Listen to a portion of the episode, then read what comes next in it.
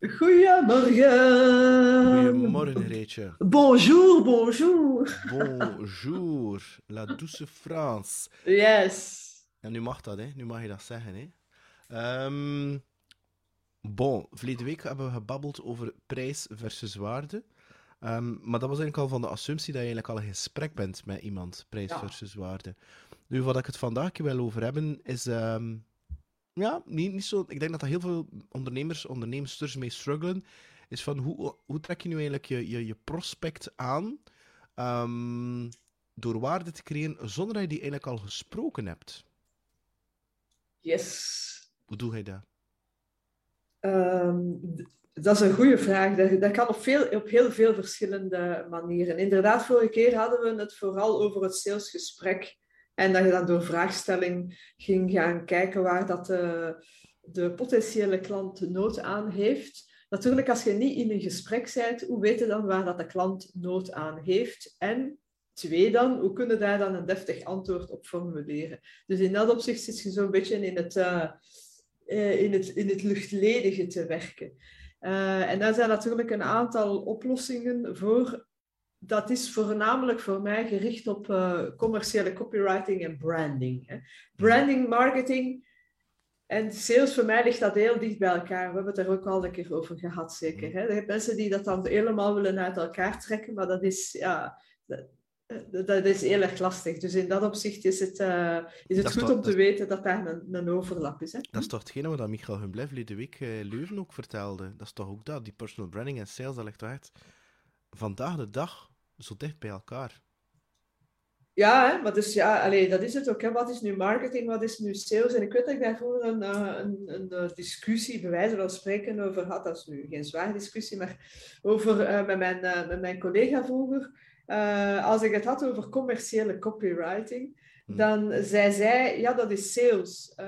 En ik zei, ja, dat is marketing en branding. Maar ja, Dat is marketing. is dat ja, marketing. ja, dus het is uiteraard een eh, copywriting, dat is al de teksten die jij spreekt, die jij eh, schrijft, alles wat dat jij naar buiten brengt, dat te maken heeft met je product of je dienst. En als het dan personal branding is, dan gaat het over jezelf, hoe dat je wilt positioneren als autoriteit in je domein. Ehm, en Wa- Wacht, hè, wacht. Hè. Uiteindelijk gaat het over het feit van... Hè, het is u, de, die persoon is nog een vreemde voor jou.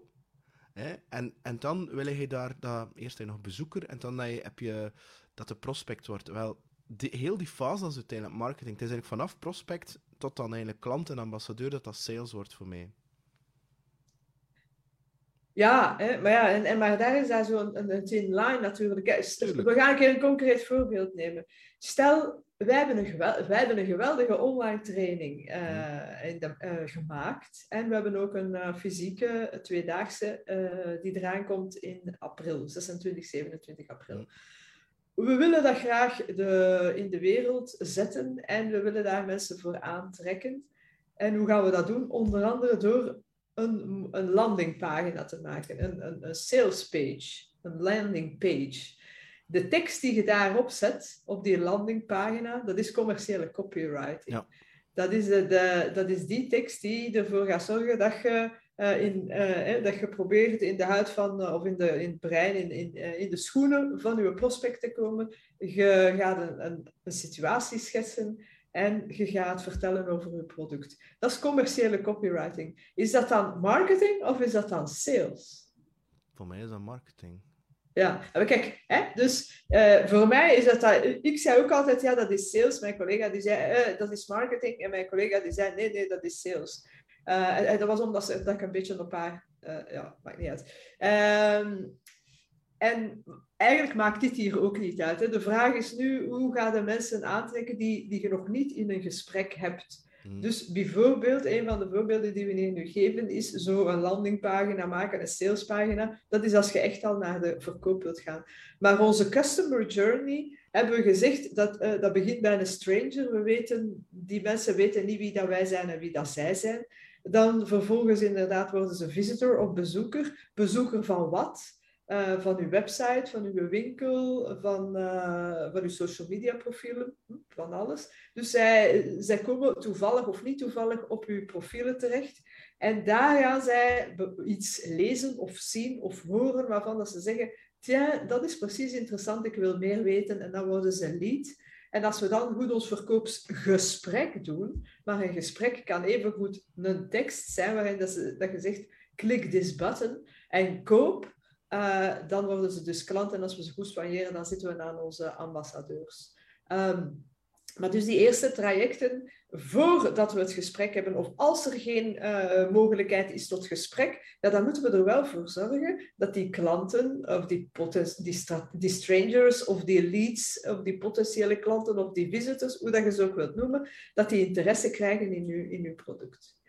En uh, wat dat daar dan belangrijk bij, bij is, zijn een aantal zaken.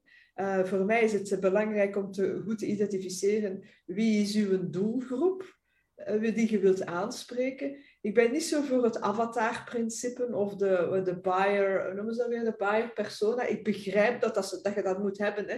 En dat is, voor mij is een buyer persona wel oké. Alleen vind ik het persoonlijk minder oké als je die tot in de detail gaat beschrijven. Je hebt dat zo, dat dat, sommige marketing coaches zeggen nu dat je moet je buyer persona of je avatar of je doelgroep zo uh, beschrijven als mijn ideale klant is Els en ze heeft twee kinderen en ze heeft een bakfiets en ze werkt als verpleegster halftijds in het ziekenhuis en ze eet graag granola bij het ontbijt. Allee, zo, zo heel erg ge, gespecifiek, zo heel erg specifiek gaan uw doelgroep beschrijven, daar hou ik niet van.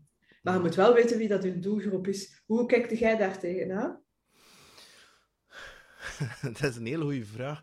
En voor mij zijn er dan nuanceringen in, want het, uh, als ik kijk naar Dropsolid, zij doen dat wel, maar dat is toch wel voor grote bedrijven. Maar ze doen wel zo 34 jaar en, en bakfiets en al van die toestanden. Het is natuurlijk wel op een andere manier, uh, alleen met andere karakteristieken, maar je moet wel ergens iets hebben. Um, maar wat het dan voor ons betreft, vind ik dat ik vertrek liever van, van concrete cases. Ik, ik vertrek liever van mensen die, die dingen meegemaakt hebben. En daarvan ga ik een soort doelgroep van gaan bepalen. En iedere keer als ik een bepaalde tekst schrijf, aan die mensen denken hoe dat zij dat zouden ervaren, omdat zij een bepaalde pijn hebben. Dus omdat ik persoonlijk... Ik vind die persona ook een deel ja, het, blijft een stuk fake. Hè? Bedoel, het blijft uiteindelijk een soort assumptie. En ja, hè, de meeste mensen vind ik uniek. De meeste, eigenlijk iedereen. Dus ik, ik, voor mij is dat... Ik ben daar veel losser in, eerlijk gezegd. Maar dat is waarschijnlijk omdat ik niet... Ik ben geen 100% marketeer natuurlijk. Hè. Ik bekijk dat altijd vanuit een salespatje. Um, dus ik, ik ben daar wel heel genuanceerd in. Ik ga niet zeggen dat dat 100% niet is, maar... Um, ja. Ik, ik, denk dat we daar dan, ik denk dat je hetzelfde zegt, uh, dat je daar een gulden middenweg moet. Ik heb zoiets van, ah, als, als mijn ideale klant Els met twee kinderen en een bakfiets is die granola eet, ja, wat dan met Jan die drie kinderen heeft, mag die dan geen klant worden? Ja, hè, dat zijn dan die onnozele on, uh, reacties. Hè? Maar, dan, want dan vind ik dat je, uh, als je enkel die, die, die, die baie persona's doet en je gaat dat niet gaan aftoetsen met met bijvoorbeeld user-interviews, met effectief steekproef, met, met gewoon aan mensen gaan vragen. Ja, met alle respect, want dan blijft dat een theoretische oefening. Want dat is wel iets dat ik vaak zie bij bedrijven. Ze nemen een assumptie aan als ze een bij personas kennen, maar in realiteit hebben ze dat niet afgetoetst aan de markt en zitten ze er zelfs vaak echt volledig verkeerd.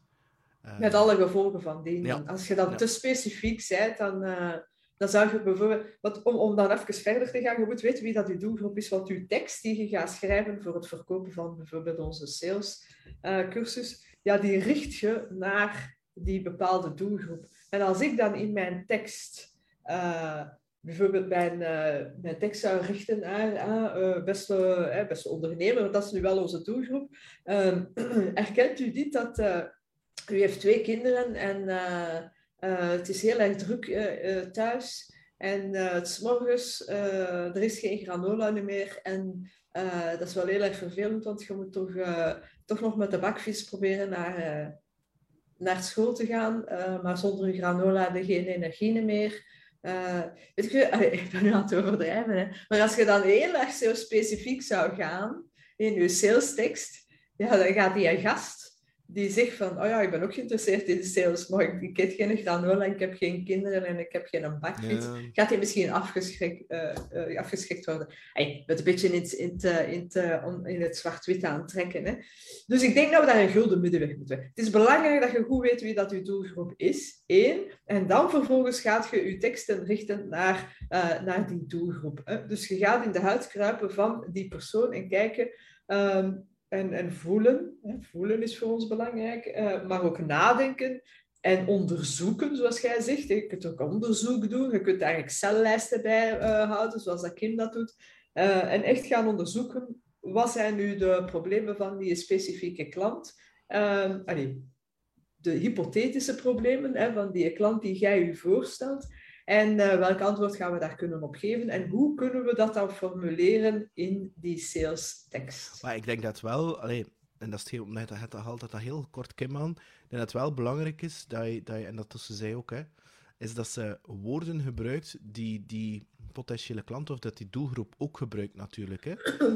um, maar tegelijkertijd vind ik ook, um, en dat was in een van onze webinars, was er iemand, of het was in de podcast masterclass, ik ben een beetje vergeten, was er iemand die schrik had, die had een bepaalde tekst en die had dat laten nalezen door een, een, een professionele copywriter.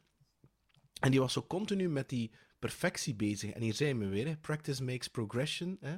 En die durfde dat gewoon niet uitsturen. Die was gewoon bang van wat gaan de mensen vinden van mijn tekst en al. En ik vind ook wel dat dat een... Allee, iedereen kan dat. Um, en dat je een beetje je eigen stem daarin dient te vinden. Um, in plaats dat het een of andere commerciële uit het boekjes theoretische tekst wordt. Want dan ga je volledig, vind ik, de bal uh, misslaan. Dus die dat wel een stuk experimenteren. je kan toch gaan zien hè, aan hoeveel hebben er die mail geopend en al. Je kan dat zelfs aanvragen aan mensen. Wat vind je van mijn mail? Aan goede klanten vind ik dat je dat zeker kan vragen. Als ze zeggen van ja, nee, dat ben jij niet. Of het is te commercieel, of daarvoor zou ik niet kopen. Uh, heb dan altijd je eigen mening. Hè. Dat wil niet zeggen dat je dat klakkeloos moet volgen. Maar ik vind wel dat je, dat je, dat je jezelf dat moet toelaten om daarmee te gaan experimenteren en ook daarin te groeien. Verwachten dat je de, de, eerste, de eerste newspace of landingpage dat je creëert, dat dat perfect gaat zijn. Ik denk dat dat een illusie is. Ja, en, wat is ook de perfectie inderdaad alweer. Hè? Dus, uh, allez, het is ook een, een, een skill uiteraard. Hè? Daar, uh, de echte hele goede copywriters, die verdienen uh, gigantisch veel geld. Hè? Uh, in, in, in de US bijvoorbeeld. Hè. Hier in België, dat weet ik nog niet, maar in de US een hele goede copywriter, die sales, hè, sales copywriting, hè, die weten dat je geen DT-fouten moet schrijven. Maar echt een goede sales copywriters, dat verdient iets gigantisch. Hè. Dus uh, dat is een skill op zich, hè, goede teksten kunnen uh, schrijven. Zo, ik, vind dat, sorry, ik vind dat interessant dat je zegt, zou jij niet kopen omdat er een DT-fout in staat? Uh, nee, ik zie ook ongelooflijk veel mensen meer en meer DT-fouten schrijven. Maar ik, ja, ik, ik, zie ze wel. Hè. Bij mij blinken ze het. Ja, maar ja, ik, um, ik, ik, ehm, ze er ook uit. Hè. Of denk niet ja, dus um, het is te zien, hè, als, als het een copywriter is. ik, uh, ik, ik had laatst dat ik gevraagd aan iemand: ah, kun jij geen transcription tool die gratis is voor mijn podcast? No. Ik wil die niet helemaal transcriben, maar gewoon als je twee uur podcast hebt gedaan, je weet dat, dan vergeet ik soms, soms zijn helemaal in de moment en dan weet ik na die twee uur meer waar we het allemaal over gehad hebben. En dan heb ik geen goesting om die heel die twee uur terug te herbeluisteren, dus via een transcription tool. En uh, Annick, uh, die fantastische copywriter is trouwens, van Letters en Pixels, die had mij één uh, doorgestuurd en de, de landingpage van, van die tool, ja oké, het was dan ook gratis, was van Microsoft. Um, ja, daar stond al een dt-fout. dus ik zeg, no way. Dus eh, sowieso zou ik dat niet kopen. Ga ik nu uh, afknappen op dt-fouten? Oh, je komt er zoveel toffe, lieve, fantastische mensen tegen die dt-fouten schrijven. Als ik mij daar elke keer zou over, uh, overvallen, dan, uh, dan, is dat, dan is dat misschien niet zo goed. Maar ik ben daar wel zeer gevoelig van. Hè. Wij zijn daarop gedrild geweest. Je kreeg bijna met de stok op je dingen, op je handen. Of je kreeg gewoon een nul, laat ik het zo zeggen. Als er één dt-fout was, in eender welk vak. Uh, ja, maar dus ik, ja. Ook, ik ook. Hè. Ik ben er ook op gedrild geweest. Maar again, als je dat dan combineert met intentie... Als ik die intentie voel achter die een landing dat is het, en, en, en, als ik dat echt voel... Ja, bon... Uh, ik, ik vind het altijd gevaarlijk voor de mens te pakken op de vorm. Ik vind dat... Pas op, vroeger denk ik dat ook doen. Maar ik heb nou wel intussen wel geleerd, omdat ik er zelf min in zit, dat ik denk van ja, Weet je, ik bedoel... ehm, maar, maar ik vind het belangrijk om jezelf daarin te zijn. En als ik Ja. kijk naar die, naar die nieuwsbrieven dat ik kreeg van An- Anouk Meijer, die vind ik echt... Dat is volledig voor vrouwen geschreven, maar ik vind ze echt zo goed, omdat ze zij alles door elkaar combineert. En ze is gewoon volledig haarzelf. Het is, het is gewoon altijd grappig, het is altijd leuk en ik hou van die stijl. Maar ik kan me inbeelden dat er mensen zijn die daar niet van houden. Omdat er daar... Ja, dat, natuurlijk zit er dat sales in. Maar het is gewoon heel persoonlijk geschreven, alsof dat je ja, een één-op-één gesprek hebt. En ehm, ook al ben ik de doelgroep niet, voel ik me wel aangesproken. En ik vind ze heel leerrijk. En dat is nu het punt, denk ik, van ons ding.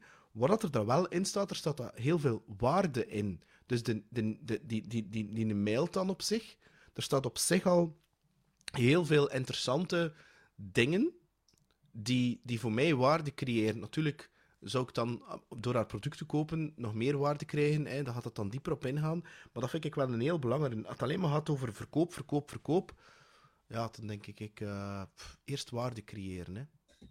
Ja, eh, wat we dan nu doen, we zijn eigenlijk over zo'n breed thema aan het Ja. spreken, dat dat heel moeilijk is om dat hier in 20 minuutjes te zetten. Maar dus wat dat we daar juist hebben gesproken, was over een landingspagina. Hm? Eh, en daar, eh, ja, daar zijn verschillende templates op, je kunt daarmee spelen enzovoort. Belangrijk is, net zoals in het salesgesprek, dat je gaat zoeken naar wat is eigenlijk de pijn, eh, wat is uw droom en wat is uw oplossing. Dat is, altijd, dat is een chocopraat-techniek. hè. Koekske 1, wat is de, de pijn? Koekske 2 is wat is eh, de droom en de, de gap eigenlijk tussen die twee. Ze zijn er nog niet. Dat is uw oplossing, dat is een vanille of de chocolade diezelfde techniek gaat je toepassen in een sales page. In, in, in welke vorm dan ook, meer uitgesponnen, kort, krachtig, whatever. Maar dat is een beetje de, de, de korte, krachtige template die je ook zou kunnen gebruiken, niet alleen in een salesgesprek, maar in een sales page.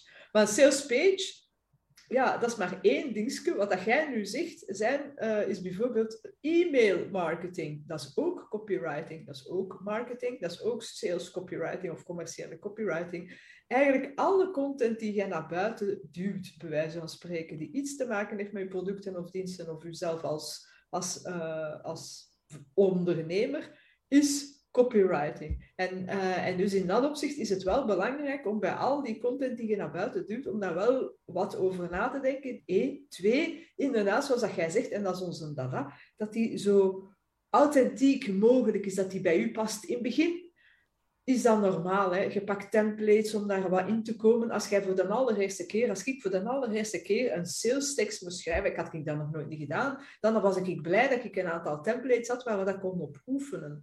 Ehm, en dan is dat, wel, is dat wel goed. Het is wel belangrijk dat je uh, au fur et à mesure echt begint na te denken, of nee, te voelen en, en, en te gaan twitchen, uh, tweaken en switchen, dat het inderdaad uw content wordt en uw copywriting wordt, dat het uh, meegeeft wie dat jij bent. Wij bijvoorbeeld, als wij een, een, een tekst zouden maken die zeer, zeer formeel is uh, en zeer, zeer alfamannetje-achtig is, niet dat daar iets op verkeerd is, op die twee dingen, maar dat zijn wij niet. En, en, dan zou iemand daar kunnen afkomen, hier, Peter en Greet, uh, moeten salespages schrijven, hier is een template, en dat zou heel erg formeel en alfamannetjesachtig zijn. Ja, wij mogen met die, met die dingen aan de slag gaan. Dat gaat toch niet verkopen. Hè? En als het verkoopt, dan hebben we de verkeerde mensen aangetrokken. Ja, dat is. Dus in dat opzicht, uh, ik denk als belangrijke tip, uh, van, om, om, om het geheel uh, wat samen te vatten, bij die commerciële copywriting, één, weet dat het op alle content is die je naar buiten duwt, dat dat commerciële copywriting is in een of andere vorm. Uh, en dus branding, marketing, noemt het hoe dat je het wilt. Uh, en ten tweede, denk heel goed na en denken, hè, in de ruime zin van het woord, naar wie dat je dat schrijft. Hè. Leeft u in, in die persoon. Je schrijft het uiteindelijk voor hem en niet voor u, voor hem, voor hem of haar. Hè. Uh, en drie, maak het heel erg authentiek. Van zodra dat het echt puur uit het hart komt, wat dat je zegt, wat dat je schrijft enzovoort, dan ga je veel, veel, veel grotere kans hebben om de juiste mensen aan te trekken met veel minder moeite. Ik, ik denk dat dat de belangrijk is. Ik ken hem vinden. Ik ken hem. Yes. Wat ik soms zie, is echt een fantastische landingpage of mail, whatever. Maar dat staat er op het einde niet wat de mensen moeten doen of wat ze moeten op klikken. En ik denk dat dat is omdat sommige mensen schroom hebben Dat is zo wat, net zoals dat uh, om, om de order vragen, dat dat zo wat... Mm, Close the deal, yeah. eh, dat dat zo, uh, mm, zo dirty aanvoelt. Maar ik heb echt letterlijk iemand gecontacteerd. Kijk, ik wil nu echt iets doen. Ik weet niet meer wat dat was. Maar ik weet niet waar we dat moeten klikken. Er stond nergens in waar dat moest klikken. Wat, wat, waar is de link? Je moet het uh. en, en, en dan denk ik wel, onder andere verleden week ook in die LinkedIn for Sales training, dat, dat, dat kwam ook terug. Hè. Zorg ervoor dat dat er heel expliciet bij staat op het einde wat dat de mensen moeten doen. Als je het niet expliciet maakt, weten de mensen niet. Je moet het er heel makkelijk maken. Ze zijn dan mee. Zijn dan die droom, ze zoiets van, Sava, ik wil er wel een keer op klikken. Maar zorg dat het dan ook heel expliciet bij staat wat dat ze moeten doen. En er altijd dan één of twee keer. En je moet dan zelf wel dienen aan te voelen of dat, dat erover is of niet. Als je dat natuurlijk tien keer doet. Maar ik vind wel dat je, allez, dat, je dat, dat je dat er wel, dat je dat wel dient bewust van te zijn. Maar je hebt dan een heel goede tekst.